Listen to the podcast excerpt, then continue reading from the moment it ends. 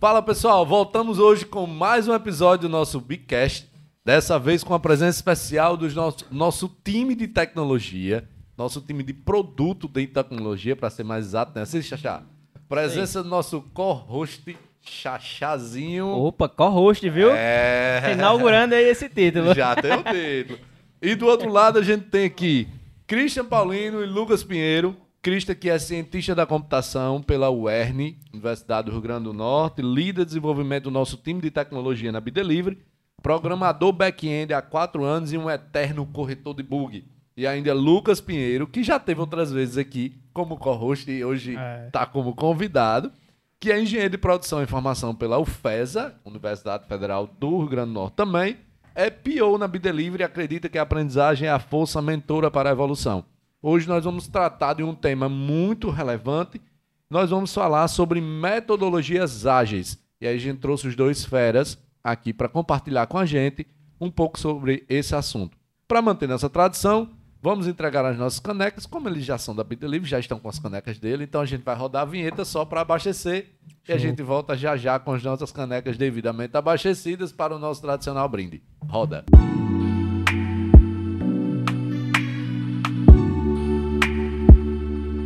Voltamos agora com as nossas canecas devidamente abastecidas e vamos para o nosso tradicional brinde, hoje super especial, com o nosso corretor de bug, o cara do back-end, o nosso PO, que é o cara que acredita na aprendizagem. Que negócio bacana que colocaram aqui, viu? Gostei desse negócio aqui.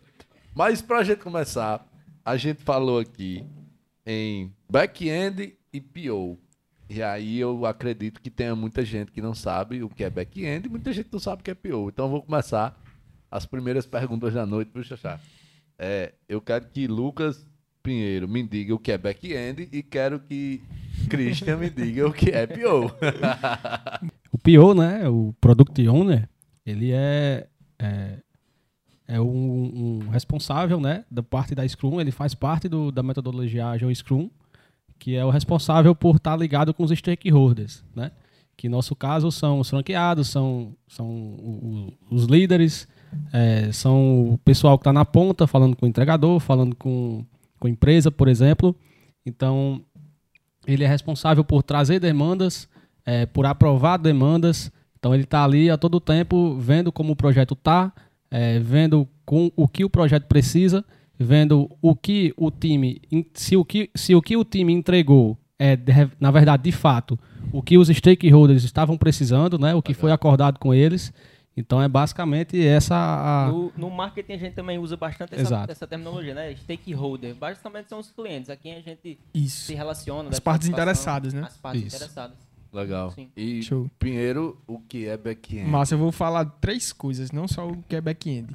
É, porque assim, back-end nada mais é para o pessoal aí que está chegando agora no nosso podcast, né, entendendo um pouco mais sobre esse mundo de tecnologia, é um tipo de desenvolvedor. Back-end é um tipo de desenvolvedor e a gente tem geralmente três tipos: é back-end, front-end e o cara que é o manda-chuva, manda-chuva não, mas ele é o, o fodão, né? Que ele junta essas duas stacks, que é front-end e back-end, né?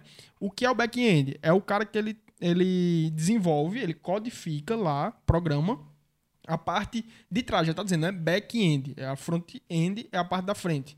E o back-end é todas as regras de negócio, todas as funcionalidades que foram estipuladas para aquele produto. É a parte Então, lógica da é coisa. a parte lógica, a parte de trás, né? Todo É o que ninguém background. vê. Isso, Que que ninguém ninguém, vê. vê. Perfeito. Tá, massa. E o front-end é a tela em que você está vendo ali e o que você está usando. Então, o usuário, ele é, interage com a máquina, né, com o software, através de uma interface. E essa interface, ela é desenvolvida por um front-end. Que a gente chama dos botões. Isso, Quem os faz os botões, os, botões? campos. Quem faz os As botões telas, é o né? As telas, front-end. tudo front-end. Quem Bonitinhas. faz o, o- o- a engrenagem seria o back-end.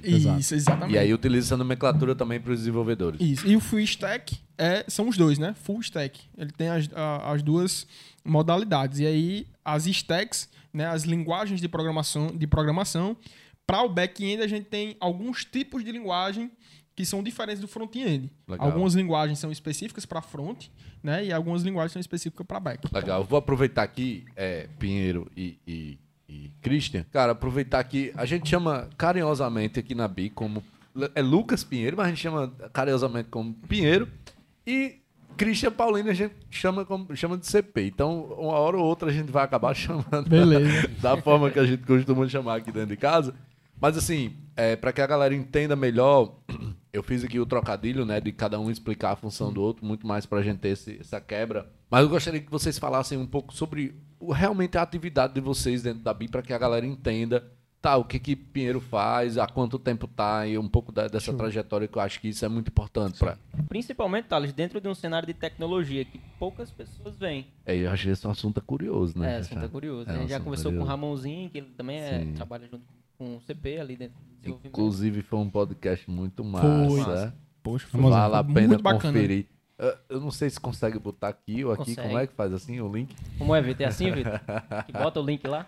Botar o link aqui de Ramonzinho, Um card. do o card, pra, pra galera assistir lá o podcast de Ramonzinho. Mas vamos lá. Vamos lá. Christian, qual a sua principal atividade dentro da BI? Quanto tempo você está na BI? Fala um pouco sobre um, um resumão da, da sua história dentro da BI Delivery ali. Beleza. É, esse mês, agora de setembro, tá fazendo três anos que eu tô na BI, né? Pô, cara, que legal. Três anos.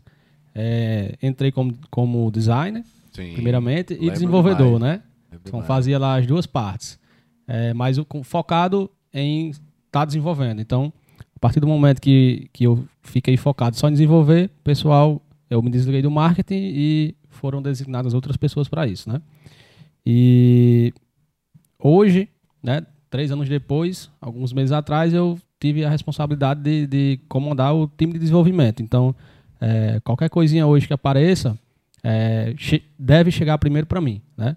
Então, é, sou meio que o líder do desenvolvimento. A gente tem Ramonzinho, que é o nosso líder de- da TI em si, é, Duda, que é do suporte, mais à frente do suporte, e eu estou mais à frente ali do time de desenvolvimento em si. Seria da parte técnica. A parte técnica mais lá. Legal.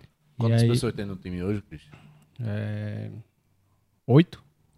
É, oito só no Oito desenvolvimento, devs. né? devs. Só no desenvolvimento. Eu acho que oito devs. A gente tem uns cinco ou seis na parte de suporte, É. né?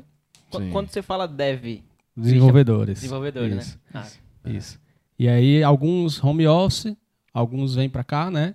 E aí, a gente usa o Discord para manter essa comunicação. E aí é flexível, né? Nós, às vezes alguém vem, alguém às vezes fica por casa de home office. E aí, eu tô lá para estar à frente. Então, qualquer coisa, antes de chegar, Ramon, por exemplo, eh, deve passar por mim. Eu analiso eh, coisas que devem chegar para eles, algumas tomadas de decisões. Aí eu tomo junto com o Ramon. É, só que é, foi um pedido que eu fiz a Luana, né? Nosso, nosso CTO disse não queria parar de codar. Ele queria que eu realmente fosse mais ali a parte da frente, só para gerir o pessoal. Eu disse, não, vamos, vamos tentar. Eu acho que dá certo fazer os dois. E aí, além disso, também eu, eu codo, né? É, na parte mais de back-end, que é uma área mais que eu mais gosto, que, que é onde eu tá ali toda a loja, aquele pensamento mesmo em si. E aí, hoje, é, esse, é essa a minha função aqui, aqui na B-Delivery. Legal. Qual é a linguagem que você utiliza? É, aqui na BI hoje a gente utiliza PHP é, na parte do back-end, é, com o framework Laravel, né? Que o framework nada mais é do que é, algo já pronto que traz algumas facilidades para o desenvolvedor já prontas. É um template de desenvolvimento. se fosse- Um template da linguagem. Algumas coisas já tem lá, que facilita. Pois é, eu não, não sabia que você já ia fazer três anos agora, justamente em setembro, né? Aqui no, São três anos assim realmente finalizados. É, meu primeiro dia foi dia 1 de agosto de 2018. Ah, Então, foi? Foi. Cris? Ah, legal, cara. Exatamente. Legal. Eu lembro perfeitamente quando você chegou, porque a gente trabalhava todo mundo junto numa sala só, né? Isso. E aí Christian chegou pra, pra parte de, de design. Eu não lembro se foi eu que te entrevistei ou foi. Eu acho que uma das poucas pessoas passam por isso, mas na minha entrevista foi você, André e Luan. Ah, foram foi, os três. Foram os três, né? Os três. É, eu não, não recordo assim exatamente. Mas lembro bem que você veio pra design, né? E aí quando eu disse, cara, só que eu desenvolvo, já tinha feito alguns trabalhos nesse sentido, né? Tava na, na universidade. Isso. Você já, já tinha se formado, não? Já naquele tempo eu estava fazendo mestrado, Ah, né? entendi. Eu já tava termina... tinha terminado minha qualificação do mestrado e ia começar a dissertação para realmente defender aquilo ali e ser um mestre, né? Massa. Só que acabou que é, na BIA eu realmente me encontrei na programação e como o meu mestrado era um pouco acadêmico, eu não quis seguir para essa linha. Então a- abandonei realmente o mestrado e foquei na BI. Eu Legal. fiquei só na BI. Legal. Pinheiro, o que, que você faz na Bidelivery hoje, Pinheiro? Quanto Vixe. tempo faz você estar aqui? Sempre que me perguntam o que é PO, lá vem a história pra poder explicar o que é PO. Mas vamos lá, é, no início da BI, né?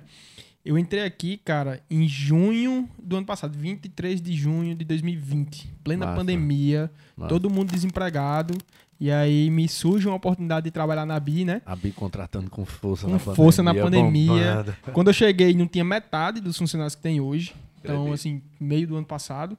Na pandemia a gente bombou, né? E aí a gente duplicou nosso time. Mas e aí, é, você ver, Thales, quando eu cheguei tinha quatro pessoas no suporte. Hoje a gente tem mais de 20, né? É. Tinha quatro pessoas no 28. suporte e tal. É, e aí eu cheguei pra ser Inside Sales, comercial, É. né? Lembro bem. É, eu era lá... Eu, Fui eu eu- que te entrevistei, não, né? Não, quem me entrevistou foi Fernanda. Ah, tá. Fernanda. Inclusive, quando eu cheguei, Fernanda estudou comigo, né, no, no ensino médio. Quando eu cheguei, eh, ela me contou isso depois. Eu era líder do Inside Sales. Cara, isso aí tava embrião de Inside Sales, isso aí. Eu era o líder do Inside Sales e não conseguia entrevistar a galera. É, Fernanda, não tinha pelo amor de tempo. Deus, não tinha Era em tempo. São Me Paulo. Ajuda, não. Era, Tá eu me lembro. sabe. Quando eu cheguei, você tava em São Paulo. E aí, quem é que tava aqui, né? Quem já tinha entrado? Tinha entrado Aleph, no Inside Sales, Aleph que já participou aqui do Bicast, né? Sim. E Carol, que era a nossa antiga PO, né? Que ela tinha entrado como estagiária de engenharia de produção. Eu lembro, É, lembro. lembro Trabalhava também. direto comigo Sim, também nessa isso. época. Ela. E minha história na Bidelivery começa no, na vontade de participar da empresa, né? Pra você ver como as coisas acontecem. Eu tentei é, entrar na Bidelivery a partir de um estágio de engenharia de produção para BI, Business Intelligence. Mandou uma mensagem no meu LinkedIn. Mandei uma depois mensagem mandou no o LinkedIn. recibo. Nunca você, nunca respondeu. Meu Deus do céu, responde todo mundo. Puta que pariu, eu não acredito Desse não. jeito. Tava louco pra entrar, meu. E aí Oi. tava, tava doido pra entrar, pô. E aí eu vi aquela coisa e já conhecia gente daqui de dentro, né? Eu conhecia Guilherme, conhecia o pessoal, o Brenda na época. E aí é, eu fui falar com o pessoal pra entender como é que a empresa funcionava por dentro, pra quando eu chegasse na entrevista com o Thales, eu já chegasse, né, sabendo da vida livre. Só que aí né? o que foi que aconteceu? Veja como, a- como o destino prega peças, né? É, Thales não chegou nem a ler meu e-mail, que eu mandei meu currículo, porque estava lotado o e-mail dele, ele já tinha marcado todas as reuniões, já tinha contratado a pessoa, já tinha contratado e eu sei quem, é- quem era essa pessoa. Que era E aí- João na época, né? Foi Lucas. Ah, lembro. Lucas Lucas, Medeiros. lembro, lembro. Aí Lucas saiu, veio o João, Veio o João. de engenharia mecânica, né? Sim. E aí é, veio aquela pequena frustração, né? Que você não passou num, num processo, o cara nem leu meu e-mail. É, mas beleza. Show. Eu vou chegar lá, viu? vou chegar lá. É, Thales nem leu, leu meu e-mail. Beleza. Aí Aleph estava aqui junto com Carol, e aí Fernanda olhou pra Aleph e disse: preciso de outra pessoa pra Insight Sales, uma pessoa parecida com você. E Aleph olhou pra Carol, Carol olhou pra Aleph e disse: Pinheiro. Aí a gente, na época, nós três trabalhávamos junto na, na empresa Júnior, né? Que a gente trabalhava de engenharia de produção, que é a Project. E aí a gente se dava muito bem lá e tinha um entrosamento, né? E aí eu- me chamaram. Quando eu vim, Insight Sales, beleza, passei seis meses, de junho até dezembro, quando surgiu uma oportunidade. Surgiu uma oportunidade de estagiário de engenharia de produção.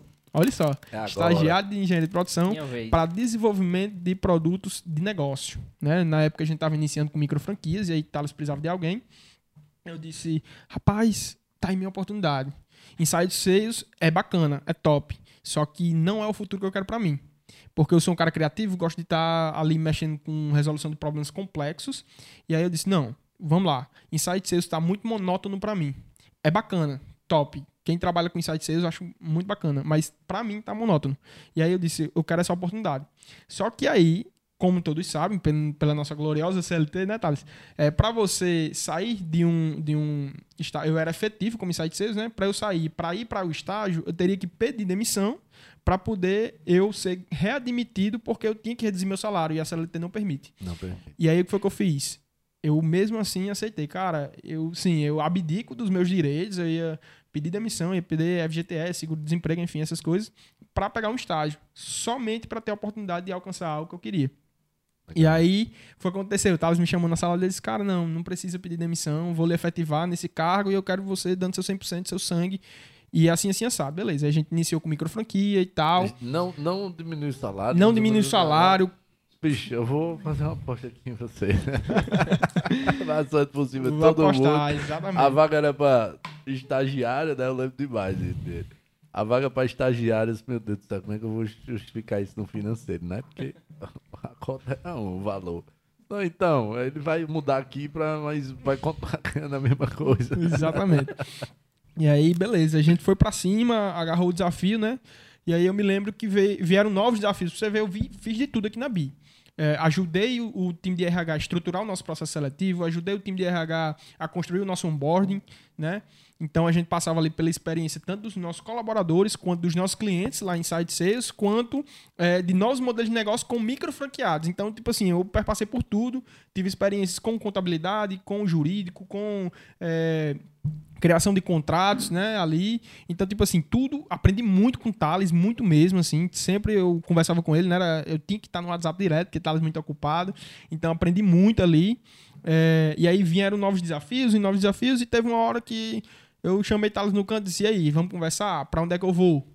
E hoje vai ser o quê? E amanhã? Aí Thales, cara, é o seguinte, aí você vai receber uma promoção, você vai ser analista de inovação agora, então eu passei de é, desenvolvedor de produtos de negócio, né, para analista de inovação. E aí você vai tocar o time de inovação e, e vamos ver no que é que dá, né? Beleza. Veio os novos desafios e aí Carol saiu. Quando Carol saiu de PO, né? Eu disse, cara, eu amo tecnologia, eu amo resolver problemas complexos. Eu disse, rapaz, aí Luan me chamou no canto. Quando Carol saiu, eu já senti, sabe? Aquele negócio. Senti, rapaz, ficou uma vaga, ficou vacante. Quem será que vai? Luan me chamou no canto e disse, mas ó, vamos conversar? Vamos. Vamos conversar. E aí ele disse, cara, é o seguinte, eu tô precisando de uma pessoa assim, assim, assado, pra essa vaga. É, acho que você é um cara comunicativo, você lida bem com, com isso e tal, recebi feedbacks de você. O que é que você acha? Aí eu disse, Luan, aí eu dei uma de difícil, né? Luan, você tá escutando agora, deu uma de difícil. aí eu peguei e disse assim, mas ó, eu vou pensar. Meu amigo deu meia hora depois, disse, Luan, tô dentro. e aí eu fui pra Mais PO, um né? desafio, mais um desafio. Aí eu liguei para Thales, agradeci toda a oportunidade né, na parte comercial e de negócio e parti para o time de tecnologia, que é uma coisa é, um pouco diferente do que gente- eu estava habituado a fazer, né? E agora eu lido muito mais junto com o CPI frente ao time e aí chego onde, né, onde eu estou hoje, o que é que um PO faz.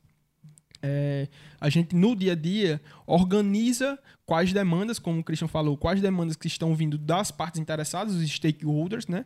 E a gente traz para o time dividido isso em tarefas muito bem descritas. Então a gente vai descrever o que deve ser feito, né? Como deve ser feito, Com com, detalhes, né? detalhes. Porque aí o dev pega tudo Isso, mastigadinho, exato, facilita muito mais a vida do dev. Deve né? ter tudo detalhado para que ele não precise, não tenha nenhum impedimento ali na frente, nenhuma trava. Massa. Então, é, às vezes eu E nem até digo, perde tempo pensando como fazer, porque já vem É, mastigado, tem né? que ser, tem que ser. Massa. O quanto mais bem escrito, sempre melhor, né? Então Massa. é uma coisa que a gente sempre que é, o quanto mais a gente tentar melhor explicar, fica melhor pro, pro dev ali desenvolver, durante Desenvolver. Exato. Massa. E fica uma dica também para quem está nos ouvindo, né? Que não conhece muito de tecnologia, mas que tem vontade.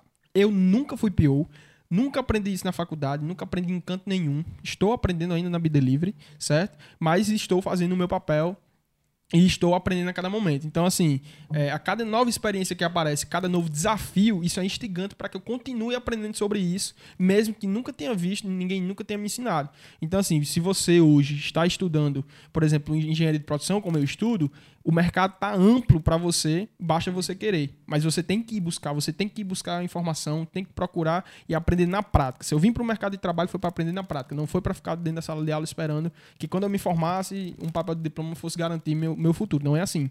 Então, assim, hoje a gente tem desafios, né? Não sou um PO é, sênior, como no mercado tem muitos. Não chega a ser nem, não ser nem júnior, mas que a gente está aprendendo, né? É, a cada momento. Então eu tenho a humildade, o pé no chão de dizer que estou aprendendo, mas que é, já avançamos muito nesse caminho. Legal. Eu acho que, que o mais importante não é saber tudo. O mais importante é querer aprender de tudo. Exato. né? Então, quem já sabe de tudo já tá errado daí. Porque É. já achou que sabe, né? Tá lascado. Exato. Mas sim, eu tenho a consciência de que eu preciso aprender todos os dias. Certamente eu vou ser sênior, porque eu preciso aprender e vou Porque continuar. quem já, já pensa que já sabe de tudo, nunca vai querer aprender algo novo, né? Verdade. Fica aquela trava. É, quem pensa que sabe de tudo é porque realmente não sabe de nada. Não sabe de nada. Ah, Isso é, tem até uma história interessante, diz assim, o cara quando tem 15 anos de idade, tinha certeza que sabia de tudo. Quando fez 20, ele já diminuiu um pouco a certeza e ficou com a incerteza se sabia de tudo. Aos 25 ele começou a duvidar se sabia de alguma coisa, aos 30 ele começou a acreditar que não sabia e aos 35 ele começou a ter certeza que ele não sabia Ele de sabe nada. É mais ou menos assim. E ele, É, com consequentemente, certeza. pô. é por isso que a maturidade mostra muito isso pra todo mundo, né? E eu, eu, eu tô com 36, né? Então acho que eu- agora eu já tenho Já tem certeza, que certeza. eu não sei nada. E, é- e é algo que brinca- brincavam muito comigo, porque quando eu fui pro papel de ser ali o líder, né, o tech leader, então, em teoria, pelo nome você pensa, pô, ele é o que vai saber mais de lá do que todo mundo, mas não é assim. Todo dia eu tô aprendendo com o pessoal lá e é isso, é vivendo, Perfeito. aprendendo e compartilhando conhecimento. É, o líder, o líder, ele é muito mais líder quando ele aprende. Exato. E, e certamente ele será melhor, né? Porque, cara, tem alguém que vai. Olha a oportunidade que o líder tem de aprender com tendo um time inteiro se reportando a ele, Sim. né? Aqui na Bio eu cheguei a ter, sei lá, umas 60 pessoas se reportando a mim de num determinado cenário onde onde a gente não tinha tantos líderes assim, chegou uma hora que era muito, muita gente mesmo. E aí a gente começou a dividir, inclusive Carol nos ajudou muito na Sim. época que Carol entrou muito pra isso, né, pra gente. Isso, exatamente. processos. Mas chegou uma hora, tipo, o time comercial tinha 30 e poucas pessoas, não tinha um gerente. Todo mundo se reportava a mim. Meu amigo, como é que você conseguia, assim? Não tinha vida, né? É. Lógico. E fora os outros times, que era de suporte, era de expansão, era não sei o quê. Hoje não, acho que tem ali umas 15, 20 pessoas que se reportam. Imagina a quantidade de coisas que eu conseguia aprender quando eu tinha 60 pessoas se reportando a mim, né? E é um Imagina. desafio cada vez maior você gerenciar pessoas que são melhores do que você, Ah, pessoas que lhe ensinam, né?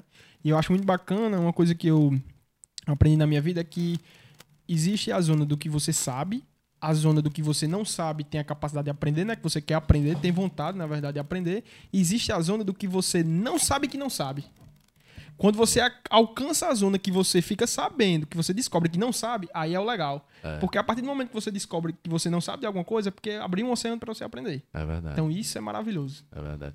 Mas falando do, do- desse, desse lado de você é, gerir pessoas, né? E conseguir gerir projetos, gerir. Sim. É justamente o que entra no nosso assunto de hoje, Perfeito. que é metodologias ágeis.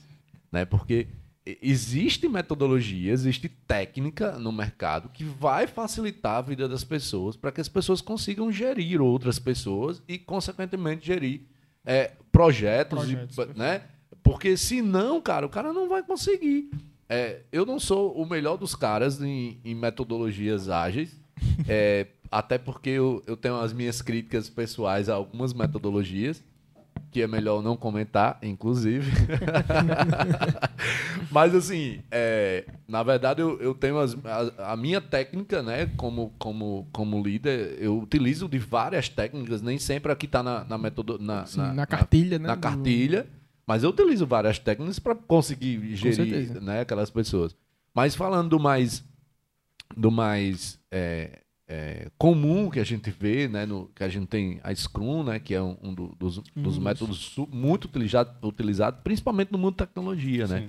A gente, eu já escutei vários podcasts, já conversei com vários product owners de outras empresas em outras oportunidades e, e, e, assim é uma, uma, uma metodologia super utilizada. Acho que vale a pena, inclusive, a gente iniciar aqui o nosso assunto justamente sobre, né, com essa metodologia. Acho que Perfeito. vale a pena. Tem, tem um livro Sim. que fala. Exatamente, que é o manifesto ágil. A gente tem o Scrum, né? É a arte de fazer o dobro do trabalho na metade do tempo, Massa. né? E a gente tem também o livro do Manifesto Ágil. O manifesto ele surgiu lá nos anos 2000, 2001, por aí. E o que foi que aconteceu? Antes a gente tinha uma gestão de projetos em forma de cascata, né? Assim, lá na tecnologia, que também era utilizado para gerir projetos tradicionais. E aí a gente entra. Qual a diferença, né, entre projeto ágil, é, metodologia ágil de gestão de projetos e uma metodologia tradicional de gestão de projetos? Uma metodologia muito conhecida, até pelos engenheiros de produção, né, é, a- é o PMBOK. PMBOK é uma metodologia de gestão de projetos. Só que essa metodologia ela é engessada. Então ela serve para você é, utilizar em projetos que são mais engessados. Por exemplo, um- uma construção de um prédio. Uma construção de um prédio, geralmente, né, ela é utilizada a metodologia do PMBOK. Por quê? No, PMBOK você utiliza o escopo do projeto, certo? A comunicação, o tempo do projeto, é, o custo do projeto e tudo mais. Só que onde é que entra, né, uma metodologia ágil? A metodologia ágil ela entra na resolução de problemas complexos. Essa é a grande diferença entre a metodologia ágil e a tradicional.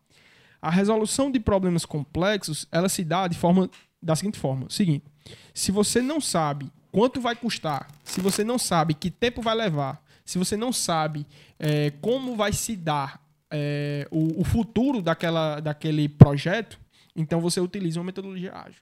Por quê? Como é que esse projeto vai estar daqui a três anos? Não sei. Na construção de um prédio é muito fácil você ter essa visão. Já numa construção de um software, você não consegue. Porque muda muito rápido, né, CP? Por isso que a gente precisa todo, todo esse manifesto ágil, né? É, é, uma, é uma coisa muito empírica, né? O, o Scrum, que, que é inclusive a metodologia que a gente usa aqui na BI, né? A gente precisou implantar o Scrum é, mediante o crescimento, né? A gente utilizava o quadro, quando só tínhamos três devs, a gente botava no quadro, os post-its lá, cada um pegava o que queria fazer ia fazendo, mas a partir do, do momento que foi aumentando, a gente vamos para o Trello, que é um Sim. Kanban, né? Trello, para quem não sabe, é um software, né? Isso. É um site que ele meio que simula uns post-its assim, com uma post-its de listas. É, o que tem a fazer, o que, que está fazendo, o que está pronto. É meio que um Kanban. Mas a partir do momento que foi crescendo mais ainda, a gente é, viu a necessidade de, de começar a utilizar o Scrum, né? Porque ele trazia várias vantagens, né? A gente precisava é, ver métricas, precisava definir mais as tarefas. É, lá no, nos post-its a gente só tinha assim, criar tela financeiro. Tá, mas quanto tempo vai levar é? essa tela? Né? Então imagina, é, imagine o que o, o PO, no caso Pinheiro hoje, é. vai descrever num card lá no, no, no, Gira, que é o software que a gente usa, é, o que deve ter nessa tela, né? Então tudo isso faz parte do nosso processo que a gente utiliza hoje. Exatamente. E aí, é, como surgiu esse manifesto ágil, né? Ele veio lá em 2000 e tal. O pessoal eles estavam muito insatisfeitos, os desenvolvedores estavam muito satisfeitos com a demora dos projetos, que eles demoravam muito. E quando você chegava e construía todo um software, o software não atendia ao cliente como deveria. E aí você passava muito tempo construindo Gastando e botava um monte tudo. De energia, energia, tempo, dinheiro, pessoas. pessoas para chegar no, no final e não atender. Enquanto ah. que a metodologia ágil, a gente trabalha com ciclos de desenvolvimento e feedback. O que seria esse ciclo de desenvolvimento e feedback? E aí eu vou entrar no Scrum, né? A gente falou aqui, é, CP falou sobre Scrum e Kanban, né? Diferenciar os dois. Sim. Kanban, ele surgiu no Japão para, olha só, gerir estoque. Olha que interessante. Para a gente gerir o estoque da minha fábrica, da minha loja, eu usava Kanban. O que era o Kanban? Era um quadro, certo? Era um quadro. Rapaz, deve ter sido há muito tempo atrás, muito porque é totalmente ineficiente. Muito tempo atrás. olhando aqui. Como é que o cara conseguia gerir o estoque, estoque com, o Kanban, né? Tipo... E, e era o que? Era a metodologia puxada, né? É, do, do, do estoque. Então você tinha lá todo o seu estoque, certo? E aí você ia produzir. E aí tinham as fichas do que tinha que ser feito em cada no passo a passo. Então tem o Kanban hoje é muito utilizado em algumas cozinhas modernas, para você ter ideia. A gente tem um estoque na cozinha e aí você tem, por exemplo, os produtos padrão. Aí você coloca lá na primeira parte do Kanban. E depois você vai fazer um molho especial e aí tem a mistura ali. Pronto, cada fase até chegar no produto final é, passa pelo Kanban. Mas o Kanban mais tradicional é to do, que é a fazer, né, em inglês é, doing, que é fazendo o que você está fazendo, e done, que é o que você fez. Então você tem um, uma lista de tarefas a fazer, uma lista de tarefas que você está fazendo e uma lista de tarefas feitas. E aí você vai passando quadro a quadro para você ver quão eficiente você foi. Então você consegue ver se você tem muitas tarefas a fazer e se você tem muitas tarefas feitas, Cara, o e, tempo que você está passando. E vou aproveitar, Pinheiro. Quem estiver ouvindo, que tiver uma empresa pequena, Cara, tô começando hoje, eu só Sim. tenho eu. Eu sou o funcionário, o dono, o estoquista, o vendedor. O cara quando começa é assim, né, sozinho. Cara, já dá para começar tá. usando Kanban. Sim. Já é dá pro Trello. Simples, né? O Trello é gratuito. Não, não tem a versão gratuita lá. Perfeito. O cara manda um convite, já fica premium. Perfeito. E não tem quase diferença do premium pro, pro, pro né? Não, atende muito. Atende, atende muito, muito o gratuito. E você já consegue organizar suas tarefas diárias, mensal, semanal. Assim, você já começando a organizar, facilita o Você consegue o segundo- etiquetar, consegue classificar, coisa. colocar Colocar data, datas. Sim. Serve Então, muito para marketing, serve muito. Marketing muita utiliza Todas muito, as né? áreas. É, é, é, Sua vida pessoal. Pessoal, é eu Pessoal, falar. eu né? utilizo Pessoal. para minha vida pessoal. Pois é, pô. Tem um aplicativo pro celular, tem no É, computador, perfeito. tem no site, tem baixa o aplicativo. Do jeito que você quiser utilizar. Então, assim, não é desculpa não se organizar, não é desculpa é, você fazer, Sim. é, ter que. Ah, mas como é que eu vou administrar meu tempo? Como é que eu vou saber medir o que eu tenho para fazer? Como é que eu vou medir o que, o que eu preciso fazer, o que eu estou fazendo? É muito simples, porque a gente consegue fazer isso gratuito. E se tiver alguma dúvida, vai lá no YouTube, coloca lá como utilizar o Trello, vai ter Sim. milhares É. de vídeos lá falando só exatamente sobre isso. né? Exatamente. Mas o Kanban, né, aplicado à tecnologia, ele fica um pouco aquém do Scrum. Por quê? Porque o Scrum é tão utilizado, né? O Scrum, ele conta, né? Digamos que a gente tem a lista a fazer. A- essa lista a fazer, pra gente, é o backlog. O que é o backlog? É a lista que tem para ser feita, né?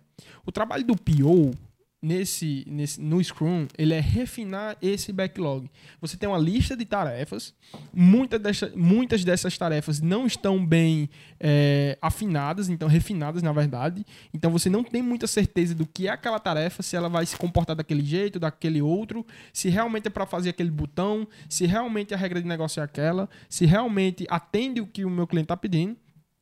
É, e, e essas tarefas que não tem muita clareza, elas ficam no fundo do, do backlog.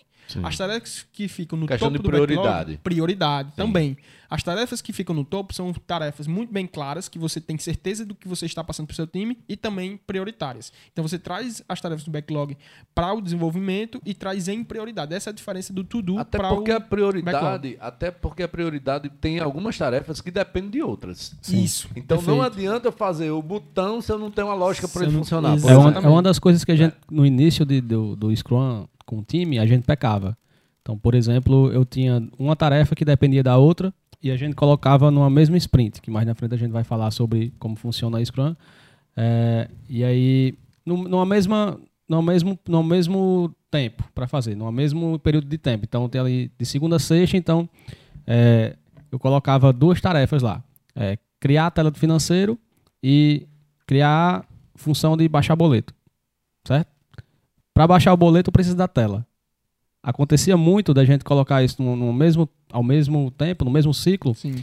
e a, a, a tela não está pronta. Então, nem como, como testar, como né? ia fazer o do boleto? Um, um tava fazendo Então fica- a tela entendeu? e o outro tava fazendo o botão do boleto. Aí não tinha como. Tem, tinha que a tela estar pronta antes. Então foi uma das coisas que a gente foi criando maturidade depois. Então a gente só coloca algo lá para fazer se realmente não tiver dependência alguma. Hoje a gente corta. Hoje não existe mais isso de entrar uma coisa dependendo da outra, né? Isso, que é o princípio do Scrum, né? Que Exatamente. massa que, que, que Christian falou isso, que é justamente o que é, Lucas colocou na bio dele lá- ali, né? questão do apren- aprendizado é a força motor da evolução. Sim. Imagina se é, você, se Christian e o pessoal do TI, você também, Lucas, não entende que você pode melhorar, que você pode aprender.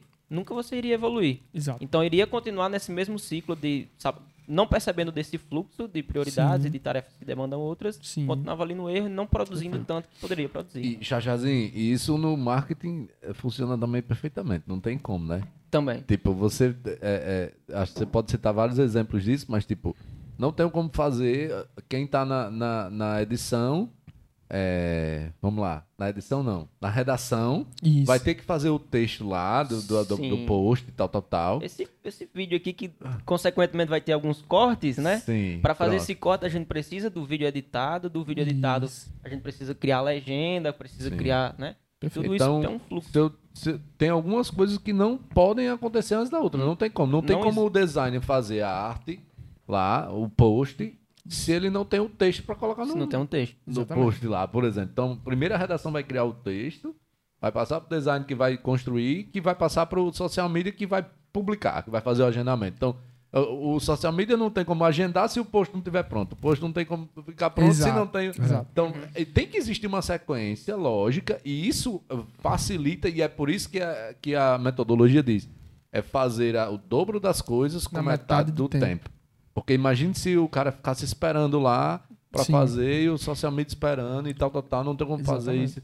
Cara, ou seja, é perca de tempo, é perca de dinheiro, né? É, É. perca de dinheiro. É legal até que o time tem essa consciência, né? De que Perfeito. sua tarefa, ela, ela é é, é, Dependente da, dependendo da outra. da outra. Se você não fizer a sua, o, o seu colega vai deixar de fazer Uma também. engrenagem, Perfeito. cara. engrenagem. Exato. E aí, o que é que entra isso no princípio do Scrum? O Scrum, ele fala, a gente tem um time boxed. O que é time boxed? É um tempo fechado, certo? Em tradução livre, assim.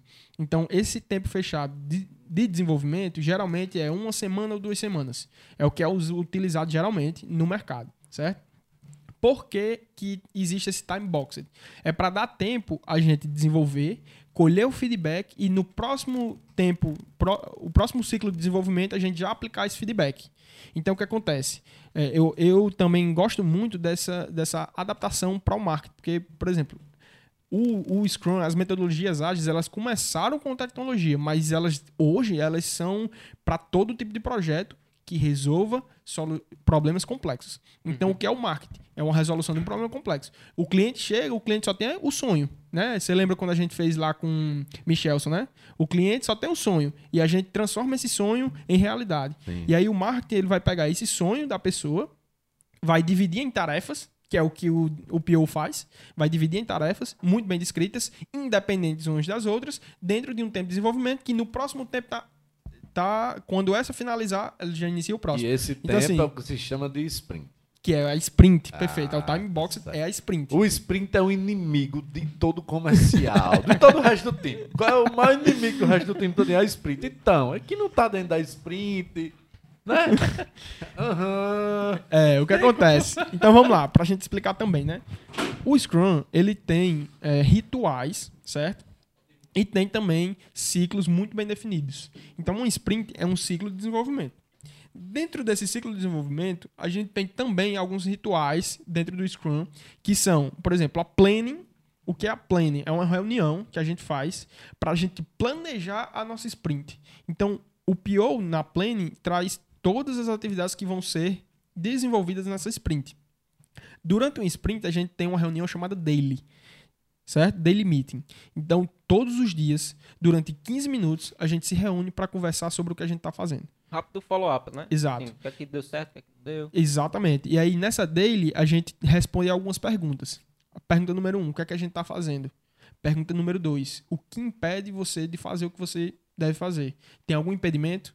E número três, o que é que você vai fazer para resolver isso? Isso o time todo responde, O time todo conversa conversa. E se a Mas gente isso- tem papéis. É, Isso mas tudo focado em, em em- atingir os, obje- os objetivos da daquela sprint, sprint. que tá. Tá, mas isso aí, já falando aqui, depende muito do número de colaboradores também que Também, tem dentro também. daquele projeto, né? Sim. Porque vai ter determinada a situação São que três não... pessoas. É, exatamente. Que não Pronto. vai ter precisar do time inteiro E e, aí- dependendo da quantidade de pessoas que tem no time, é muita gente, não vai ser só 15 minutos. É porque, Mas na assim, verdade, é, 15 minutos é um tempo máximo de uma dele. Se É. passou de 15 minutos, tem alguma coisa errada. Então, vamos supor se a gente tem muita, muito, muitas pessoas nesse time, o que, é que a gente pode fazer para que isso dure apenas 15 minutos? A gente vai divi- dividir em squads.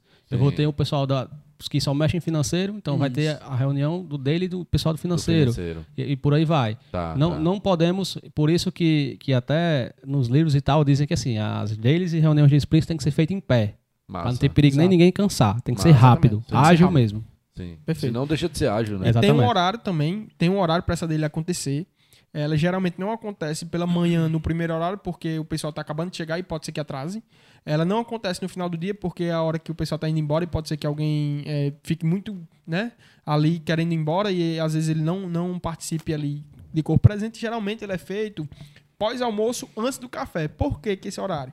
Porque quando a gente acaba dele, a gente inicia o café e lá no café a gente continua a discussão que a gente tava na dele. Então geralmente é produtivo. Ah, entendi. Legal. Entendeu? Então, geralmente é usada essa, essa, essa estratégia. Porém, não é, não, é, não é fechado, não. Tem empresas, por exemplo, quando eu fui a Stephanie lá em São Paulo, que eles faziam uma reunião dele, dele- deles às 8 horas, em ponto. Porque ele tinha que ser sagrado. Às 8 horas, todo mundo aqui, todo mundo em pé, com a bolinha na mão, e passa a bolinha para cada um que vai falar.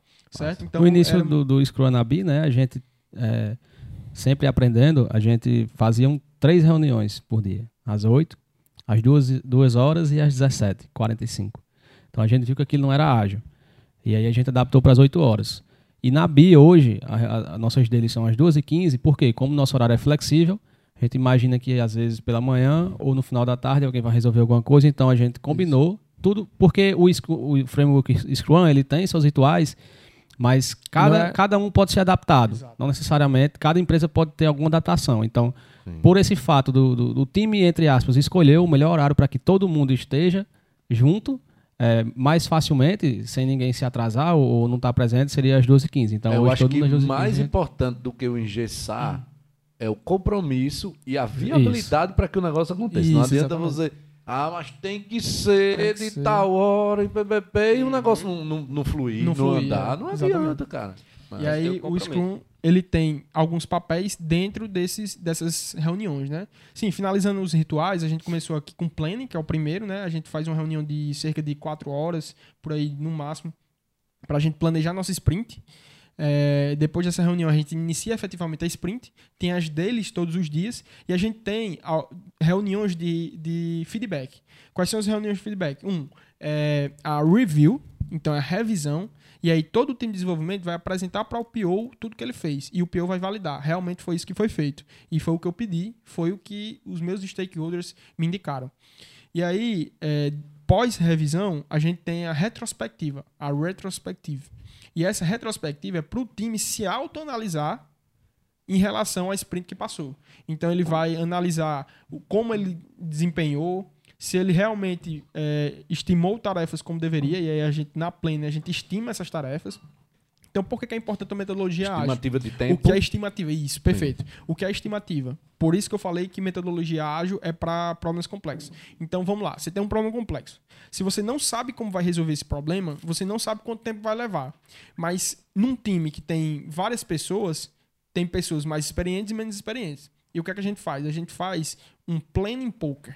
O planning poker, ele serve para você estimar tarefas que você não tem a exatidão de quanto tempo vai levar.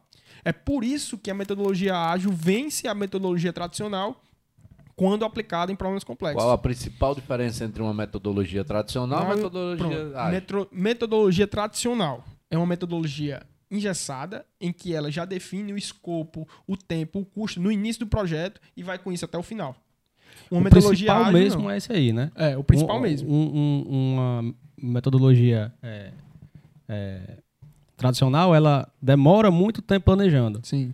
E uma ágil, não. Ela tá todo o tempo Fazendo e recebendo Fazendo e recebendo, fazendo e Recebendo, Exatamente. recebendo. E, e as sprints curtas permitem isso, né? Dentro É. de uma semana a coisa já mudou. É aquela história. Errar, aprender rápido, Isso. consertar rápido e voltar pra entender. E aí a metodologia tradicional, ela serve, por exemplo, como eu dei o exemplo, de você construir um prédio, porque você sabe quanto vai custar, você sabe quanto tempo vai levar, porque você já fez esse prédio. Todo mundo já fez o prédio um milhão de vezes na, na vida, né? Mas vamos lá.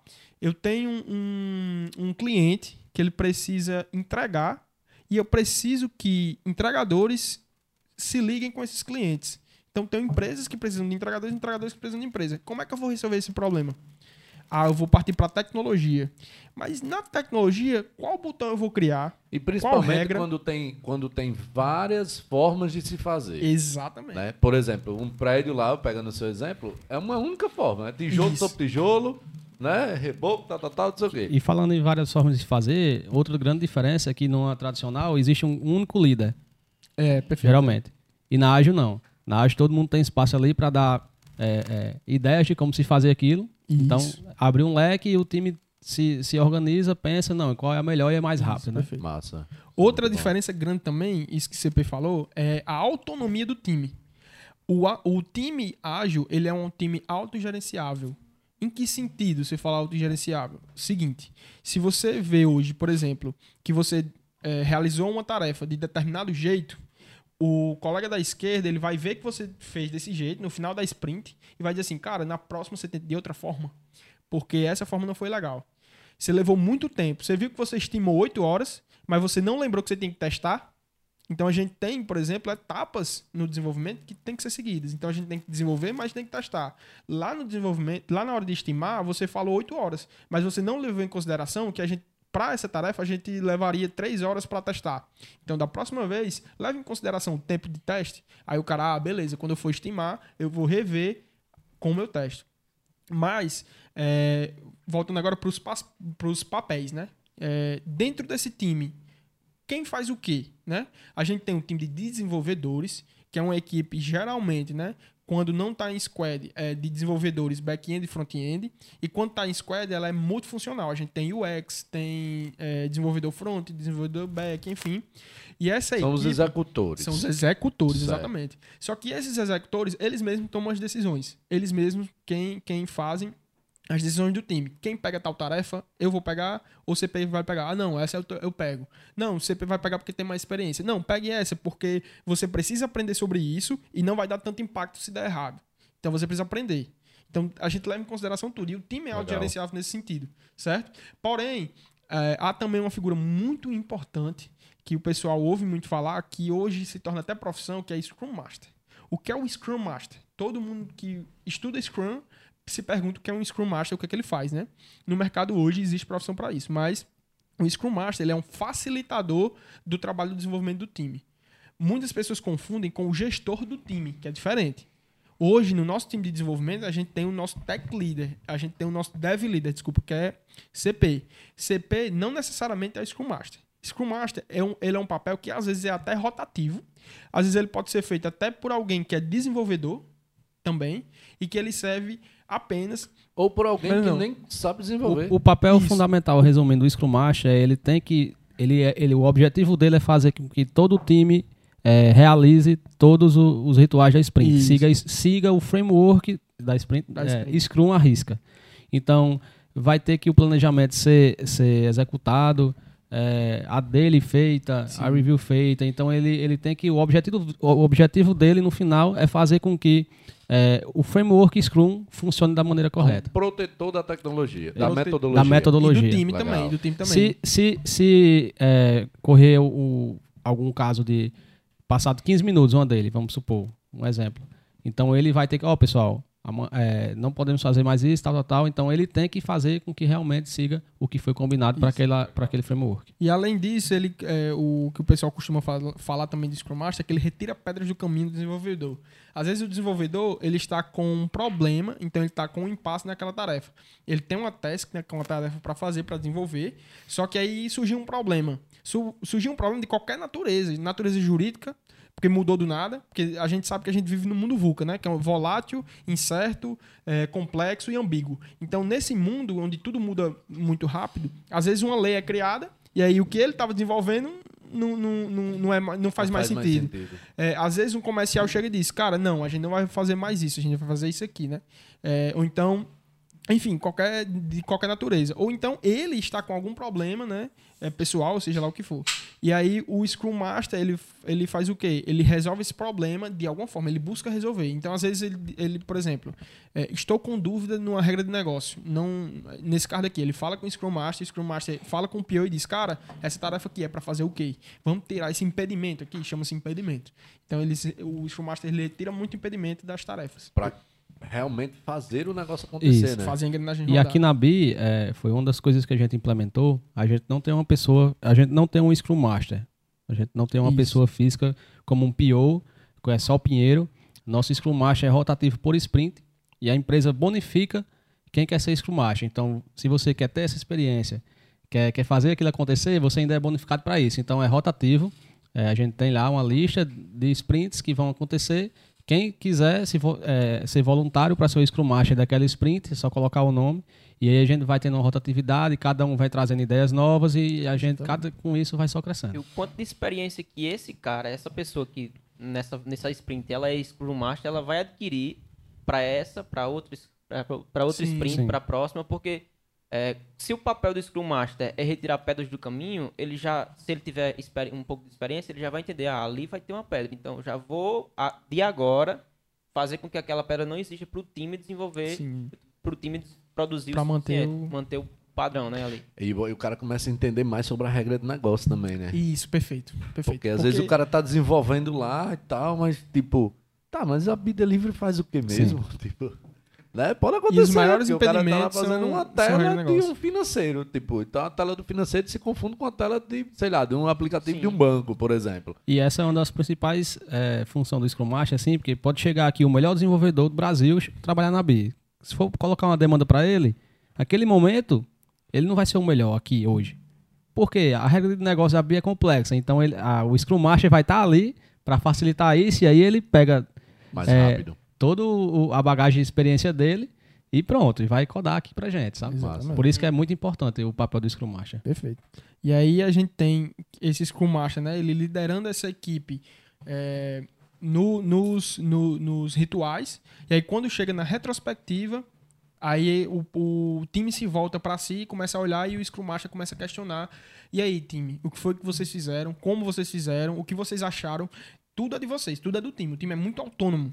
Certo? Para tomar decisões, para se auto-julgar, porque uma das coisas também na- na- na metodologia ágil que a gente tem porque, primeiro, né, a gente está falando muito de metodologias ágeis, mas ágil ela é uma filosofia. Se você não vive a cultura do ágil na sua empresa, não adianta você querer implementar um Scrum à força. Você tem que ser ágil no seu ser, no seu, eh, no seu dia a dia. Então, seja lá o que você for fazer, você tem que e ser, acho ser também ágil. que o resultado tem que ser ágil. Se você implementar e o resultado não tiver, não tiver tendo agilidade, se não É. tiver sendo ágil, não vai ser uma metodologia ágil. Então, de repente, a metodologia, a gente fala ali, lógico, é conhecida com essa nomenclatura, mas em verdade, o que é ágil de verdade é o que é ágil, tipo assim, é o que, que faz funcionar, o que é Sim, eficiente pra, de acordo com a realidade de cada exatamente. negócio. E né? não Talvez- confundir também agilidade com rapidez. Sim, Porque muitas das certeza. vezes você entrega algo rápido que não estava Ineficiente. ineficiente, que não atende, e É. você não estava em, nada do- dos rituais do, do- da metodologia, não seguiu nenhuma metodologia, não seguiu nada, é, e o X não fez a sua parte, e chegou, o desenvolvedor fez do jeito que, que quis, ele escreveu o que ele quis ali. Ele criou a regra que ele quis ali. Então, você entregou em duas horas. Mas você testou? Você é, participou dos rituais? Você entendeu?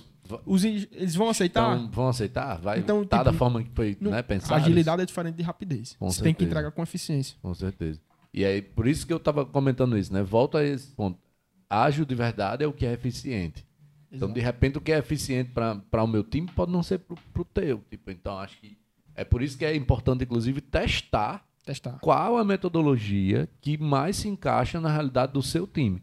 Porque, é, embora a Scrum seja uma metodologia que se adapta a muitos times, a muitas formas, e, né, ao marketing, ao TI, vários outros times, mas de repente a cultura do time de marketing pode não, não fitar ali, pode exatamente, Sim. exatamente. não, não ligar, entendeu? Não dá liga. E aí, cara, não adianta você insistir. E pra você Então, ter ideia- Vamos mudar, vamos utilizar uma outra metodologia que a galera né, a, Tal- tenha mais aderência. Talvez existam já times que até escutem esse podcast que já, de alguma forma, é- são ágeis dentro do seu, da- do- das, suas, das suas tarefas. Sim. Talvez já façam exatamente o que o, o- a metodologia, metodologia ágil Scrum, que a gente está comentando aqui, faz. Só não sabia.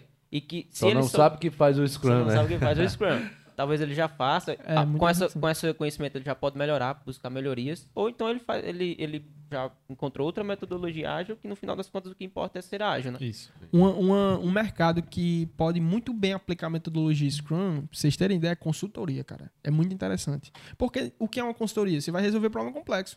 Você vai chegar pro seu cliente, você, primeiro você vai diagnosticar, você vai entender o que, é que o cliente está passando e você vai prestar uma consultoria de uma área específica, claro. Você vai uma consultoria de, de contabilidade, uma consultoria financeira, uma consultoria é, de qualquer coisa, de engenharia de produção, de gestão, beleza. Só que dentro dessa consultoria, você vai entender a realidade do cliente. Quando você entender, você vai entender a complexidade daquele problema. Dentro da consultoria, o cara seria um PO, o consultor? Pronto, perfeito. E aí, como a gente fazia lá na nossa empresa Júnior, né? Que é consultoria de engenharia de produção, né? Geralmente a gente tinha alguns serviços que a gente aplicava muito, vendia muito lá, e tem alguns serviços que a gente não vendia tanto. Os que a gente, que a gente mais vendia era gestão estratégica. Dentro da gestão estratégica, a gente tem um mundo. Quando você fala estratégia, você está falando de estratégia financeira, estratégia comercial, estratégia de marketing, de vendas, de gestão de estoque. Então, é um mundo, certo? E aí, como são os papéis de- dentro de uma consultoria? Você tem que ter, por exemplo, você pode ter um PO, né? Esse PO vai ser o cara que vai se comunicar com o cliente, vai entender a dor do cliente, e ele vai chegar com um backlog para que a equipe de consultoria desenvolva. Vou dar um exemplo claro aqui, que eu pratiquei. Eu trabalhei inclusive com Carol e a gente aplicou Scrum com duas pessoas. Pra você ter ideia, a gente tá falando aqui de quantas pessoas? Oito, né? Oito desenvolvedores, um PO, um Scrum Master. A gente aplicou com duas pessoas. Carol era Scrum Master, PO e líder do, do time. E eu era o desenvolvedor, é, o executor, O né? O executor. consultor, eu era o consultor. Então, o que é que eu fazia? É, a gente desenvolveu uma planilha financeira de custos, uma planilha de custos para uma cliente de roupa de moda infantil. Hum. Foi o que a gente fez. A gente chegou lá, Carol compiou, conversou com a cliente, entendeu a realidade dela, entendeu o que a gente utilizaria para resolver o problema dela, né? E o que a gente e como a gente faria, isso foi em plena pandemia. A mulher tinha uma loja de roupa e aí ela estava é, é, decaindo em vendas e tal. E a gente disse, cara, o problema dela não é vendas, o problema dela é porque os custos delas não está bem definido. E ela teve muita mudança, teve que, definir, teve que demitir é, a contadora dela, contadora dela, enfim, teve muita coisa. E é, demitiu funcionário, enfim. E aí o que foi que a gente fez? Vamos criar uma planilha? Vamos. Mas essa planilha ela tem que ser dentro da metodologia ágil. A gente vai começar criando os custos fixos e aí a gente vai perguntar para ela se é isso que ela quer. Aí depois a gente vai partir para custos variáveis. Aí a gente vai ver se é realmente isso que está funcionando. Depois a gente vai para o ponto de equilíbrio. Aí a gente vai definir se realmente é isso. Por fim de tudo, a gente vai olhar para o investimento dela, se o investimento está se pagando. Então, assim, um problema é, central é os custos mal delimitados, certo? O problema raiz. O problema final é ela não conseguir pagar seu investimento. E a gente fez isso como? É, quebrando o problema em várias etapas e dentro de um ciclo de desenvolvimento de feedback. É que, na verdade, o problema dela não estava exatamente em não pagar o investimento. Isso. E sim lá atrás, né? Exato. Então, tinha que Então ela tinha que cortar custo. Em plena pandemia, ela tinha que cortar custo. Era uma empresa pequena. E a gente tem que identificar quais custos desses seriam cortados. Então a gente viu lá, cara, sua margem de lucro está correta, suas vendas, você está vendendo tanto. Isso bate com o seu ponto de equilíbrio.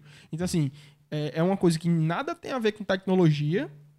É tudo financeiro, mas que é aplicável à metodologia ágil. Massa. E que não necessariamente a gente precisava, eu e Carol, fazer uma dele todo dia. Porque a gente era em dois, então a gente se comunicava muito rápido. E aí a gente tinha dele duas vezes na semana, três Tinha vezes. dele a a cada 10 minutos no WhatsApp. Né?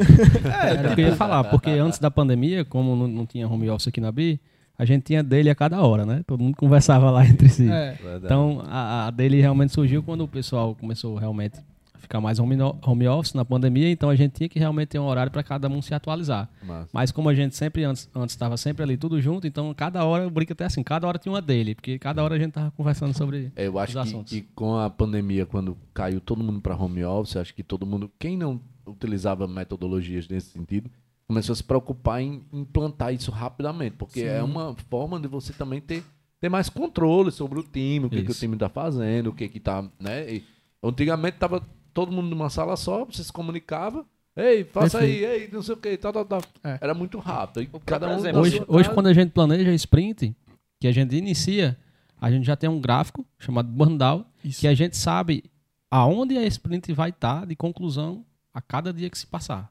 Massa. Cada dia que se passar até o dia final. E aí no, Então, se no não dia tiver- que não tá não Se tá não tiver lá, então alguma coisa está de errada, é né? O que errada. é o coisa errada. Bordal, né? Que, que CP falou. Ele é um gráfico decrescente, é uma função afim decrescente, então é, uma linha- é um, é linear, ele é uma linha, né?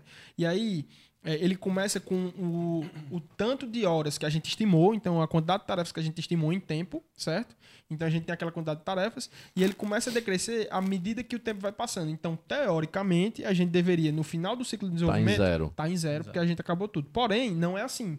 Na realidade, o que acontece? A gente passa um tempo sem desenvolver e aí ele passa um pouco do ponto. E qual é a nossa baliza? É a linha. Então, se ele tiver acima da linha, é porque a gente tá atrasado em relação ao nosso planejamento. Se ele tiver abaixo da linha, a gente tá dentro do nosso planejamento. A intenção é sempre descer o, o que a gente tá Tá hoje para abaixo. baixo da linha. Massa, massa. A gente tá falando muito sobre tecnologia, da metodologia, eu só quero falar Sim. da tecnologia.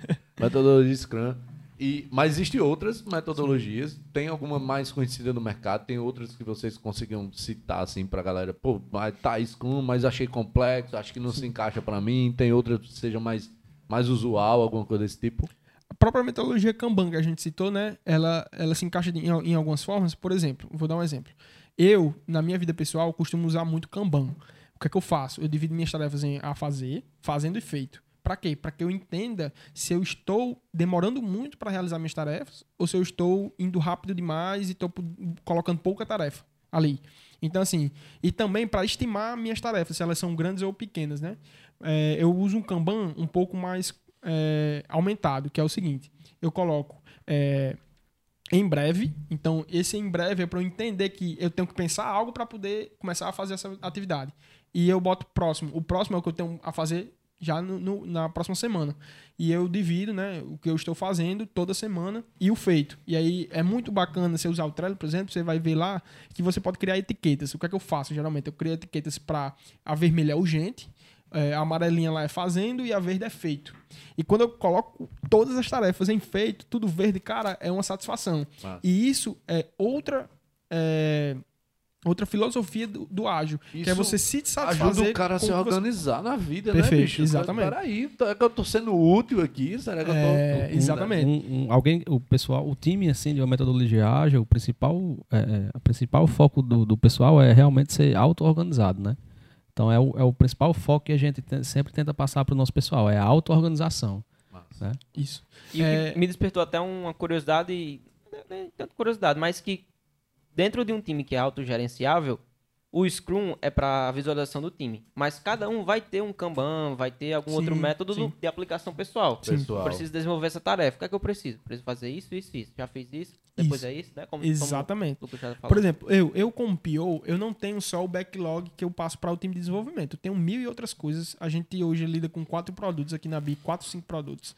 A gente tem hoje, para vocês terem ideia, a gente tem painel de franquia, que a gente atende nossos franqueados, eh, os líderes aqui também de suporte comercial, tudo mais. A gente lida com esse produto. A gente tem a central para a empresa, que é a empresa que utiliza. A gente tem o produto do aplicativo do entregador, que o entregador utiliza, que é totalmente diferente, mas que está interligado com a central da empresa, porque a empresa chama a entrega por lá.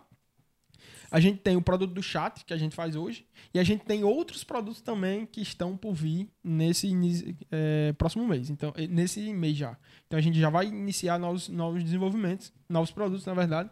E aí, o que acontece? Sempre que chega uma demanda para mim, eu preciso analisar bem antes de colocar essa demanda. Será que não tem outro caminho um pouco mais fácil? Será que com o que eu já tenho não atende? Será que outra ferramenta que não a tecnologia não atende?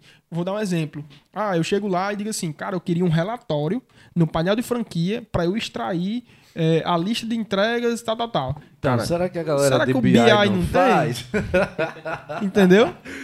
Será que se eu não colocar um campo lá a Melhor- mais, uma das melhores coisas que chegou na BI foi o BI. o BI, viu? Resolveu. Ah, lá na TI caiu demais, muito. né? né? É, relatório era relatório de tudo que era jeito, ninguém aguentava. Essa risada de falou do BI. já fica a dica. Eu amo o BI. Já fica a dica aí para você que tanto está iniciando sua empresa, quanto você que já tem eh, sua empresa ou de tecnologia ou de outra coisa também, que quando você precisar construir um banco de dados, eh, você utiliza o BI como ferramenta principal para gerar relatórios, dashboards, porque quando você vai fazer isso num painel de um sistema, a query lá, né, a requisição no seu banco de dados, ela é altíssima e ela custa muito. É. Então a gente precisa, por exemplo, Dependendo da quantidade, o volume de O dados. volume Aqui de dados. A gente tem um volume de dados alto. exato. Então, assim, dependendo da quantidade de, de- de dados, isso, a requisição vai derruba o banco, né? E também é até mais rápido, né? É Ah, mais mais fácil rápido. você chegar pra TI, ei, queria um relatório assim. Se a gente tiver e-mail de sprint, não vai entrar. É, Vai, vai entrar no backlog.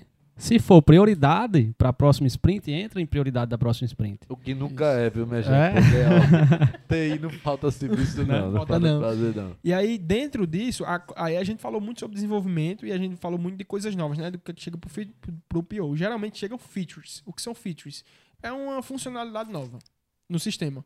E aí a gente tem também o corretor de bugs, né? Que é o que CP se auto-intitulou aqui, mas que a gente tem um time para isso, que é o nosso suporte. Então, várias empresas de tecnologia, elas, elas trabalham paralelamente com o time que desenvolve e com o time com suporte para corrigir esses problemas. Porque assim, nenhum sistema no mundo, você pode pegar Instagram já caiu, Teams já caiu, Banco do Brasil cai, Caixa cai, todo sistema no mundo ele corre o risco de eh, dar bug, dar problemas. é porque, na verdade, se o desenvolvedor fizesse e tivesse ali pronto, não, não ia precisar mais desenvolvedor. Exatamente. É, a questão Fosse é manter. perfeito. Né? A questão é manter. Manutenção, manutenção. E manutenção. aí, é, o que acontece?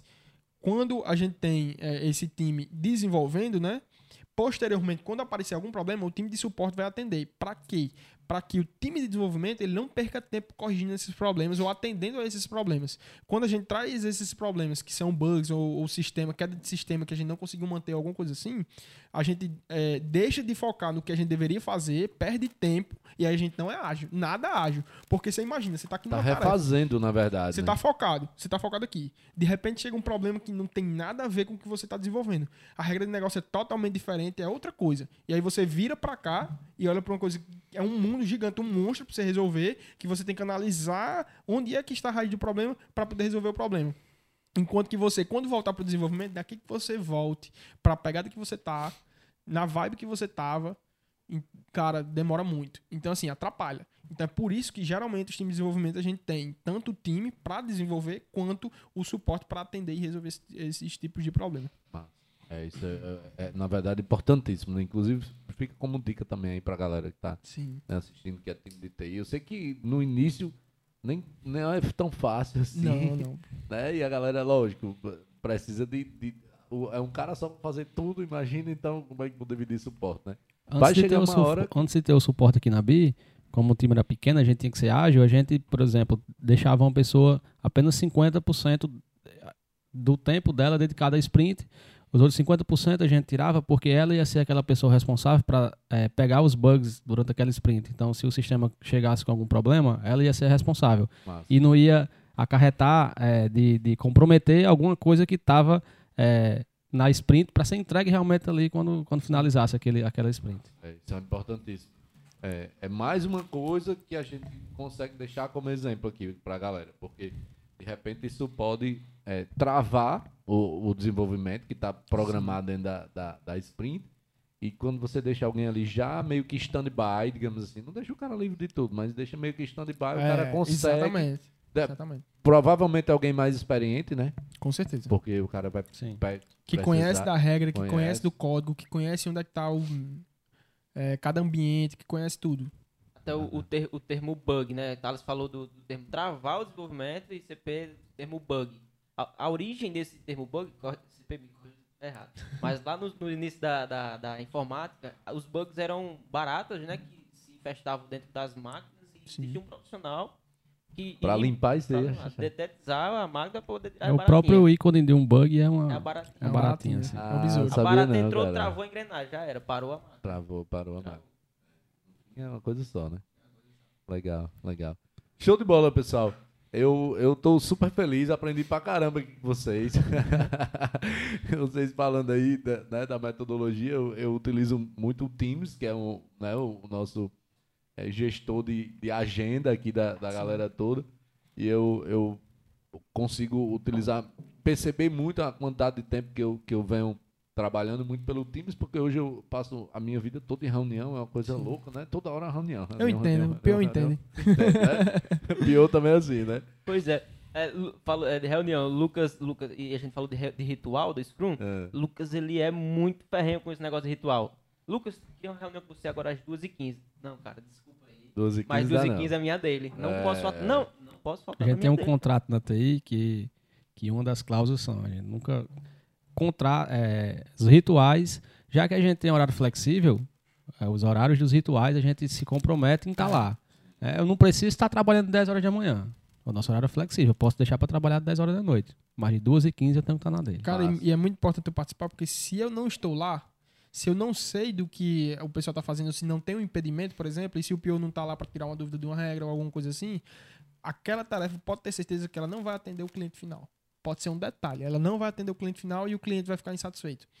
E outra que coisa, nesse caso, o cliente final, para que as pessoas entendam, pode ser o time comercial, pode ser o time pode ser o comercial, suporte, um franqueado. empresa, pode ser um motoboy. franqueado, um Exato. motoboy. E aí a gente entra também, é, já nisso, na diferença entre um, um projeto tradicional, numa gestão de projeto tradicional e numa gestão ágil. Né? A gestão de projetos tradicionais ela é focada no projeto, no produto. A gestão ágil ela é focada no cliente, No problema. no problema. A gente quer satisfazer o cliente, no final das contas. Sempre tudo que a gente faz é para satisfazer o cliente. Enquanto que na tradicional você tem um escopo que você vai planejar muito, passar muito tempo planejando para que no final aquele planejamento seja seguido. Seria, seria mais personificado? Isso, é. é, Seria mais Ou não? empático. seria mais empático. Porque aí eu sinto a dor do meu cliente, eu sinto o que é que ele está precisando para que eu priorize aquilo como uma atividade a ser feita. Pegando mais uma vez o exemplo lá que você citou do prédio, seria como se, se ali todos os apartamentos fossem feitos com uma única cerâmica. Isso. E na ágil, cada apartamento seria uma cerâmica diferente, um porcelanato. É, por exemplo, vou dar um exemplo num, num, num, num projeto como esse, é, de prédio, né? Você concorda comigo que se eu planejar todo o meu, o meu coisa com uma altura de uma viga tal, com uma janela com tal espessura, tal largura, tal altura, e minhas tomadas, meu projeto elétrico todinho seja de tal forma, e aí chega Thales e me conta assim, cara, a janela eu quero maior. No meio do meu projeto, ele diz: Não, eu, quero um- eu não quero uma janela de 2 metros, eu quero uma janela de 4 metros de ponta a ponta. Mas eu não quero Não esse teto fazer, aqui. O teto eu não quero assim, não. Eu quero o teto menor. Eu quero o teto menor. Então, cara, simplesmente, ele não vai deixar de fazer uma viga do tamanho que ele tinha planejado para fazer uma viga que, que Thales pediu. Então, assim, não é porque o prédio não atende aos clientes, é porque o tipo de projeto não consegue atender na sua natureza. Então, a natureza é de um projeto engessado. Então, assim, ele resolve um problema. Qual é o problema? Moradia. Beleza. Mas ele resolve o problema de outra forma. A solução dele é engessada, porque tem de ser. Não tem como você criar um prédio todo flexível, que para uns tem 3 metros, para outros tem um, É uma 50 parede de uma centímetros. Para um ele quer inclinado, o outro ele quer reto. Não Tem tem, como. como. Então você tem que criar um padrão pela própria natureza do projeto. Entendi. Então, e, e outra, a gente não está falando de, de metodologia boa, metodologia ruim. A gente está falando de metodologias que se encaixam em cada natureza de problema. Sim. Onde você pode, puder encaixar uma metodologia Isso. ágil, certamente será mais bem-vindo. Onde não pode, não, Exatamente. não é bem-vindo. Não, não tem Perfeito. como querer encaixar o quadrado dentro do redondo. Não tem como. Exato. Né? Massa. Pessoal, show demais. Chachazinho, complementar alguma coisa? Muito aprendizado. A gente conversou ali no início de que quem acha que não pode aprender mais nada, ele realmente não sabe de nada. E hoje eu aprendi. Já pens- sabia que eu poderia aprender mais hoje. Sim. Realmente aprendi mais hoje. E o que é legal, Thales, que sobre a metodologia Scrum, né? Que, é Scrum, né? Scrum, é isso. Scrum Scrum. que Lucas está sempre comentando, que é resolver o problema do cliente. E está super alinhado com o que a gente conversou no, no Bicast passado de marketing digital, Sim. que também é muito disso. É de, de entender a dor do seu cliente e agir em Isso, cima disso. exatamente. É o que o mercado espera. Não é mais um produto, é no seu cliente. Exatamente. E até porque outra, outra, outro fator que influencia muito uma metodologia ágil se sobrepõe a uma metodologia tradicional é o que eu falei do, do mundo VUCA. A gente hoje vive num mundo muito complexo. Hoje as coisas mudam de minuto a minuto e a gente está vivendo uma mudança de eras. A gente tá, a gente antes a gente tinha uma era que era tradicional lá da revolução eh, revolução industrial, em que tudo tinha uma linha de produção e tudo tinha que ser feito daquela forma. Hoje e em ali, dia a na- gente tem e ali foi disruptivo, né? Na isso já época foi era- era disruptivo para disruptivo. Exatamente. Hoje, Aumentou a eficiência de produção. Só que antes as pessoas elas tinham uma linha de aprendizado menor. Hoje a linha de aprendizado hoje ela é linear, enquanto que o crescimento do mundo ele é exponencial. Hoje a conectividade é muito maior, a comunicação é muito maior, a globalização é muito maior, maior. tudo é muito maior. E o cliente ele aprende ao mesmo passo que ele muda seu comportamento. Então, assim, o cara que ele gosta de uma camiseta de um jeito, amanhã ele descobriu já que na China tem outra camiseta que é muito melhor do que a que ele usa aqui no Brasil e ele vai querer aquela camisa ali. E hoje, o cara que está se comunicando por um aplicativo aqui, ele descobre que lá na Índia tem outro aplicativo que atende muito mais as empresas dele do que aqui no Brasil e vai querer fazer um igual. Então, assim, o tempo, com- into- em tempo inteiro tem que se tempo- inovar. Exatamente. Tem que inovar. Perfeito. E inovação é a chave do, do sucesso aí, né? Show de bola. Eu aprendi pra caramba também, viu, Chica? Eu, eu, o máximo desses Bigcast é o tanto de aprendizado. Você tem noção, né? A gente tá agora no. Esse é o 14, é, Vitor? A gente tá gravando hoje aqui. A gente, tá no 14, já passou muita gente boa por aqui. Já passou Michels, passou Chelson, Diego Buscapé, é, Ana Levi Brown, Cunha, Levi falando em inovação. Levi, Davi Paiva. Cara, passou uma galera. E assim, imagine o quanto cada um desses vai deixando aqui de mensagem. Eu sou o bem-aventurado da mesa, porque estou em todos. Verdade. e tô pegando. Cara, e eu consumo isso aqui como se fosse a última coisa que eu pudesse consumir Bacana. na minha vida. Porque Show. com certeza isso tá contribuindo muito pro meu crescimento. Enquanto gestor, enquanto líder, enquanto CEO aqui na Bidelive. Então hoje fica aqui mais uma vez o meu agradecimento pela disponibilidade de vocês, Pinheiro, Eu que agradeço. é, CP. Aqui agora são 9 horas da noite. A gente tá Eita. gravando. Poderia estar em casa já assistindo La Casa de Papel, né? Que É. lançou aí a temporada. Mas estamos aqui tentando é, é, falar um pouco e contribuir um pouco com o que a gente sabe, com o que a gente pratica. Eu sei que isso é um assunto curioso, onde as pessoas. É, pô, como é que funciona a TI? Como é que os caras se organizam? Como é que uma, uma empresa de tecnologia se organiza dentro do seu time, né? Então, assim, é, vocês com certeza contribuíram muito aqui pra gente, contribuíram muito com quem tá, no- né, já, já nos segue aqui na, nas redes sociais para que essa galera possa desenvolver em suas empresas, em suas vidas pessoais também, né, esse, esse tipo de metodologia. Então fica aqui o nosso registro de gratidão, Pinheiro, Beleza. CP, obrigado demais, meu irmão. Não, eu, que, eu que agradeço pelo convite, né? Super feliz de participar aqui.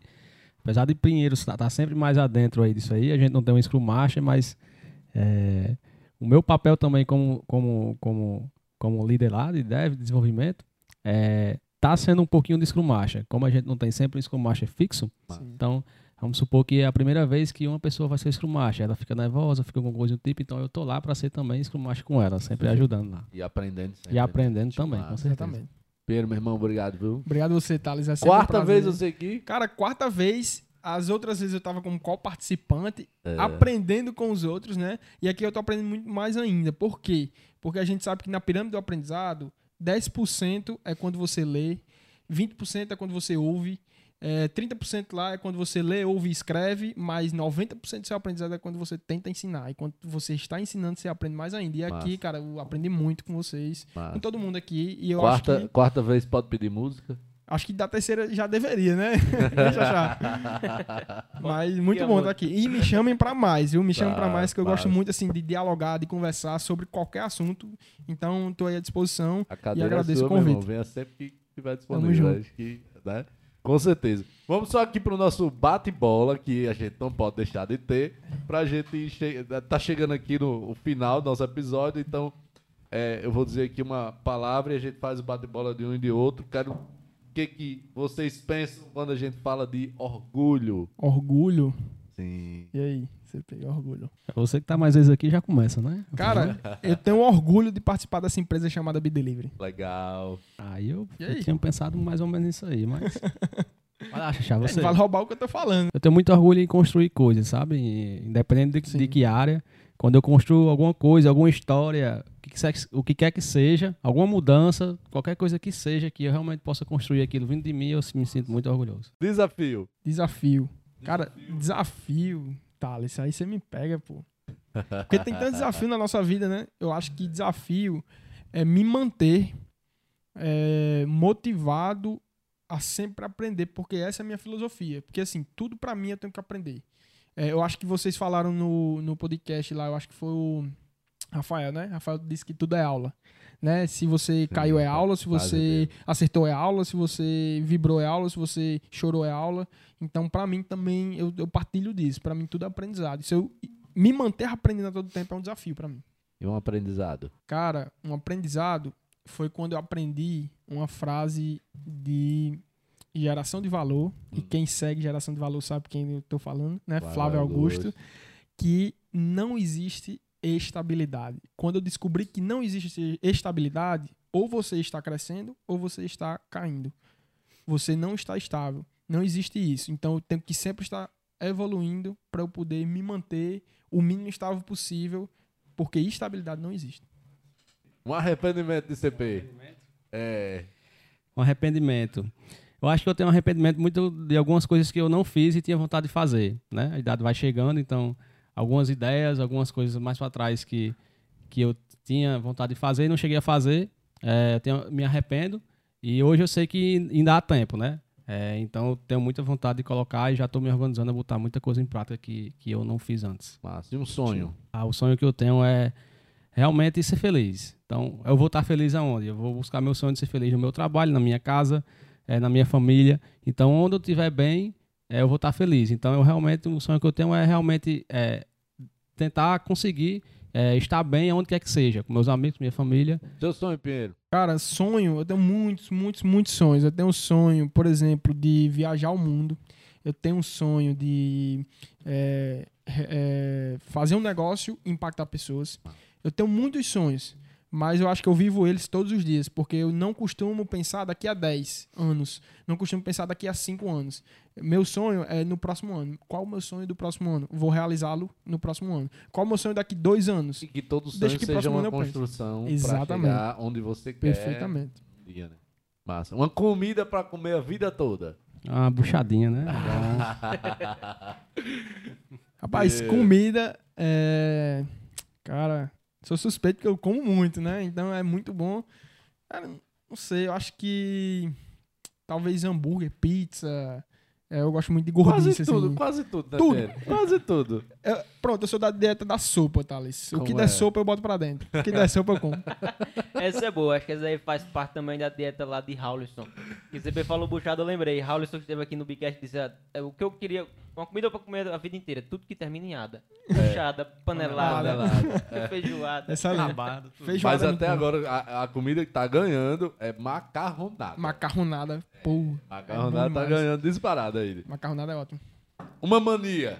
Mania. Sei, eu, eu, eu tenho uma mania. Ok. Que eu já percebi, as pessoas percebem. E eu não sei se a galera que tá vendo aqui, né, no YouTube, se percebeu também. Eu tenho uma mania de ficar assim com os dedos, ó. Eu mexo meus dedos, tanto da mão quanto do pé. Impressionante. Eu Que não é, me velho? toco e eu mexo os dedos Assim. na mão e do pé. É uma mania que eu tenho. Você Tem a mania também de, de me alongar. O pessoal vai ver muito que eu tô me alongando assim. Entendi. Tem uma mania. Ídolo ou mentor? Ídolo ou mentor? Cara, são tantos. É, ídolo ou mentor? Difícil, viu? Assim, a principal figura de, de, de referência que eu tenho na minha vida é minha mãe. É minha mãe. É, mas é muito clichê, todo mundo fala, né? Mãe, pai, ou avô, avó, todo mundo tem essa figura. Se eu fosse fazer um. Se eu fosse falar um ídolo é, que eu desde pequeno tenho como figura, assim, né? É Mahatma Gandhi, né? Que ele pregava a paz sobre todas as coisas. Sim. E ele era muito resiliente. E foi uma coisa que eu aprendi com ele, foi a resiliência, de eu me permanecer na minha paz, independente se é, as outras pessoas querem me atacar. Bom, É, como é citar apenas um, não necessariamente seja o melhor ou o que eu mais. Sim, sim, É. sim. É, eu tenho um ídolo realmente aqui como Luan. É, Luan é um ídolo pra mim porque no início, quando eu entrei, tava pensando em algumas coisas e as palavras que ele me disse naquele momento estão em mim até hoje. E eu realmente tenho ele como um mentor. Muito, muito bacana mesmo. Massa. E uma frase pra gente finalizar a noite de hoje. Uma frase. E aí? Cara, uma frase. Deploy na produção. Quando ele fala isso, a gente começa a suar. Até Depois eu da produção. vibro. Começa a vibra. Cara, uma frase. Quando dá tudo certo, né? É. e a gente fica apreensivo pra ver se vai dar certo ou vai dar É, errado. Porque se der errado, como. cai pra gente. Não tem como. Mas beleza. É, uma frase, eu acho que eu vou com a mesma que eu coloquei lá na minha bio, né, Xaxá, que eu falei pra ele, que o aprendizado é a força motora da evolução. Eu acho que a gente tem que estar aprendendo constantemente. Mais uma vez, tudo é Tudo é aula. Pessoal, chegamos ao fim do nosso episódio. Então fica aí a dica, né, para vocês enviarem esse, esse episódio aí pros seus amigos, seus colegas. Certamente tem alguém que precisa e quer ouvir esse, tudo que foi con- conversado aqui, todo esse conteúdo. Então compartilha aí na- nas redes sociais é, esse Bigcast, porque certamente vai valer muito a pena, tá? Sigam o pessoal nas redes sociais. Lucas Pinheiro. do- Lucas Underline e Pinheiro no E Instagram. Pinheiro. Christian Paulino, né? CHRY. Christian Paulino no Instagram. Arroba Xaxaneto. arroba Xaxanete, arroba Thales Patrese, arroba SoubiBR e nas redes sociais, YouTube e estamos presentes em todas as plataformas de áudio e vídeo, Deezer, Spotify e YouTube. Não é isso? Valeu, um abraço. Valeu. Show! Valeu, pessoal.